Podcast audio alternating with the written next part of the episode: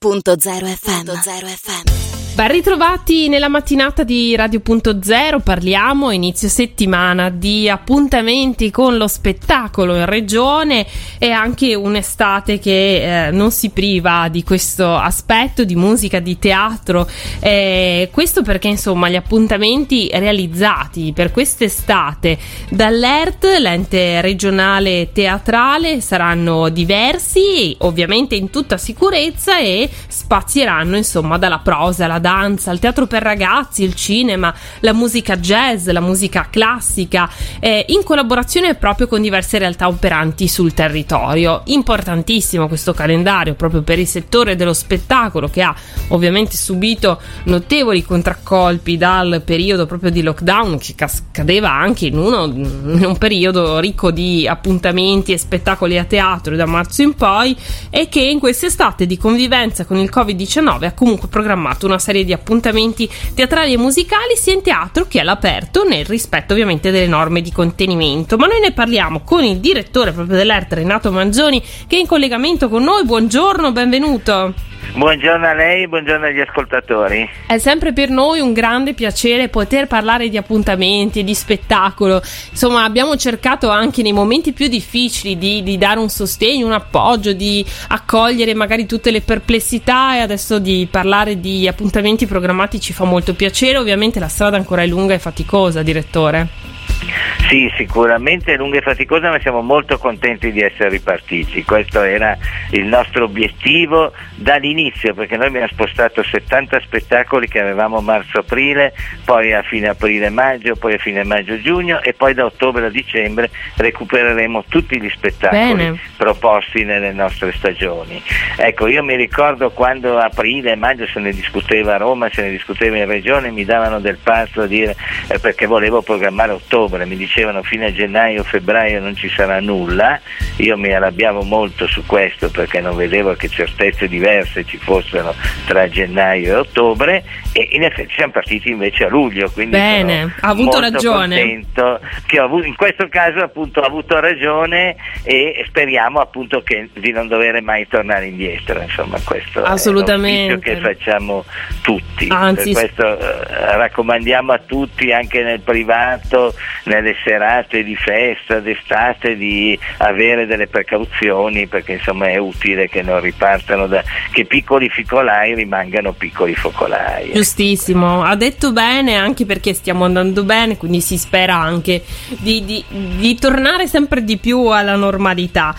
Tra l'altro, voi siete già partiti con bellissimi appuntamenti in cornici fantastiche di questa regione, da Villa Manin. Sì, noi siamo partiti con Villa Manin, con lo spettacolo di Angela Finocchiaro, che era un recupero appunto uh-huh. della stagione di Codroipo, visto che non potremo recuperarlo in inverno perché il teatro di Codroipo sarà chiuso per un anno per restauri.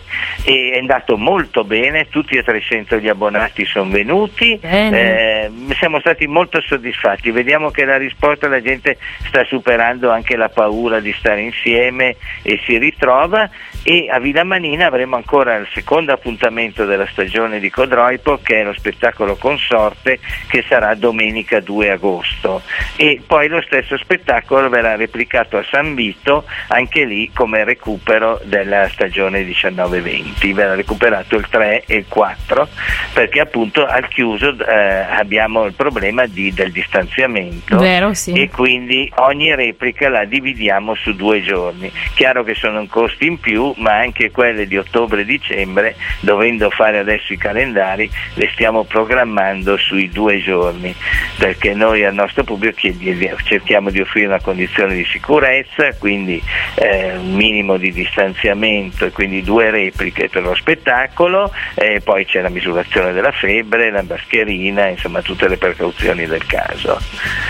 Certo. Eh, poi è partito San Vito Jet, esatto. molto bene, siamo arrivati a un centinaio di abbonati, contando che è scambiato il periodo da marzo all'estate, è un periodo dove ci sono anche molte iniziative gratuite proprio sul, di musica e quindi siamo contenti che con lo sbigliettamento siamo arrivati a quasi 150 persone.